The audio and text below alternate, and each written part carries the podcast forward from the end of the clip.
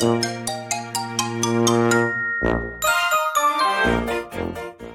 はようございます。たかしです。本日は2月7日火曜日、仕事始めに読んでおきたい厳選ニュースをブルームバーグからお届けします。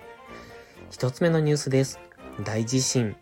トルコ南部で6日に大規模な地震が相次ぎ、トルコとシリアで合計約2500人が死亡し、トルコの主要石油積み出し港への原油輸送は停止を余儀なくされた。トルコ政府によると集合住宅に多くの人々が取り残され、救助隊員が救出を急いでいる。夜間に雪が強まる中、大勢の人々が暖房用のガスや電気もなく寒さに耐えている。日本政府はトルコの要請を受け、国際緊急援助隊救助チームの派遣を決定。共同通信によると、先発隊が6日深夜に出発した。次のニュースです。アルミ輸入阻止。米国は今週にもロシア産アルミニウムに200%の関税を課す準備を進めている。事情に詳しい関係者が明らかにした。この案は数ヶ月にわたり検討されていた。ロシアが不当に安い価格でアルミニウムを米国市場で販売し、米企業を害していることも理由だと関係者は付け加えた。バイデン大統領はまだ正式には承認していない。政権内には航空宇宙など米国の産業が被る打撃を懸念する声もあるという。次のニュースです。リセッションはない。イエレン税財務長官は6日、50万の雇用があり、失業率が約50年ぶり低水準となっている時に、リセッションは起こらないと語った。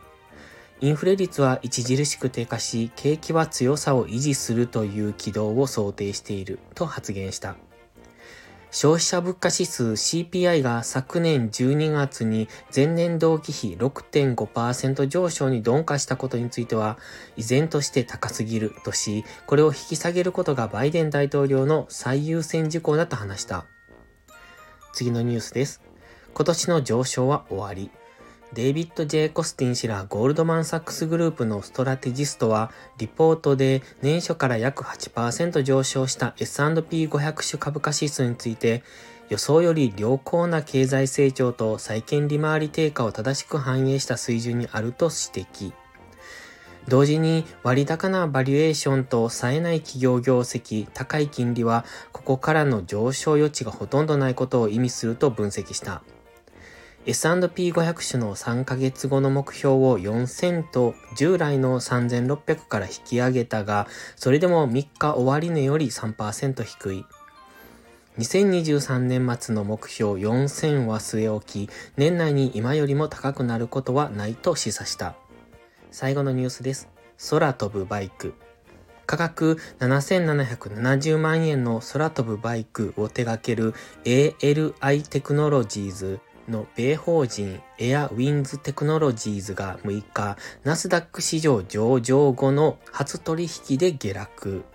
同社は特別買収目的会社 SPAC ポノキャピタルとの合併を通じて上昇。エアウィンズの企業価値は6億ドル約800億円超と評価された。ただ、市場では SPAC との合併をめぐり懸念が広がっており、今回の合併でも悲観的な見方を払拭できていないようだ。エアウィンズはポノ株の3日終値から一時59%安、売買停止措置が2度発動された。今朝のニュース5本は以上です。本日も元気よくいってらっしゃい。